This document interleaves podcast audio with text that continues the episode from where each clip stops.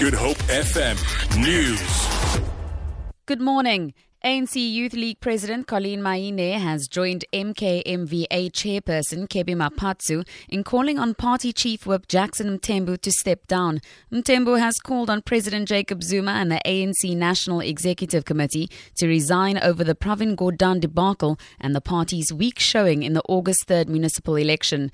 Maine says it is unfortunate that Mthembu would choose to grandstand instead of following party process.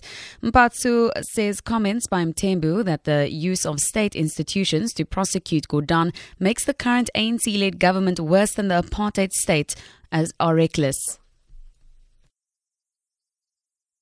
I think Jackson Mthembu has factionalized uh, a parliament, and uh, we, we really want to recommend the NEC to remove him as the chief whip in parliament because he's going to be uh, a problem in Parliament. In fact, the Parliament is not going to function properly.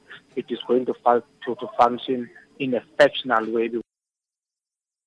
Classes at the Cape Peninsula University of Technology will remain suspended until further notice. The decision was taken following a stakeholder meeting last night. CPUT says all essential operations have been moved to the Wingfield military base in Goodwood to save the academic year. Staff will also continue working from home and liaise with students via email.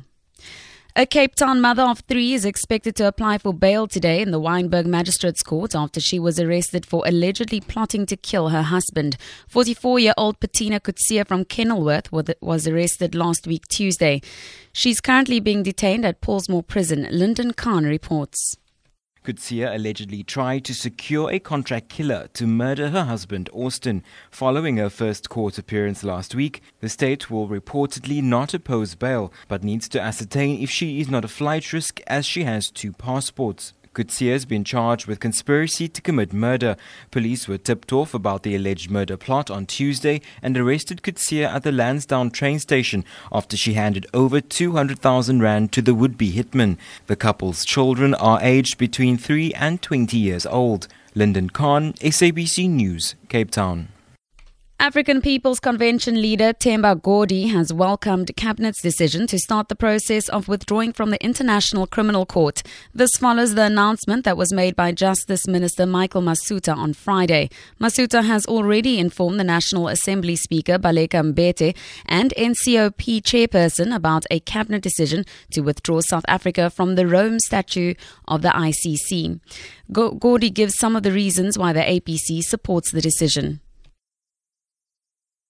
We think that uh, the ICC was established with noble intentions, but it is clear that uh, in its practice there are a lot of double standards that reflect power relations wherein powerful nations have a free ride, whereas uh, weaker nations become the whipping boys of that institution. The funny thing about the ICC is that it is a Security Council that uh, must decide finally on, on such referrals, and yet permanent members like Russia, like China, like America are not uh, signatories to the ICC statute, and yet they are the ones who must decide who must be sent to, to the ICC.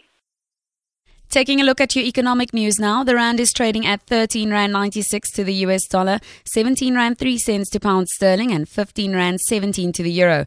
Gold is trading at $1,263 and the price of Brent crude oil is at $51.55 a barrel. For Good Hope FM News, I'm Tamara Mitrovic.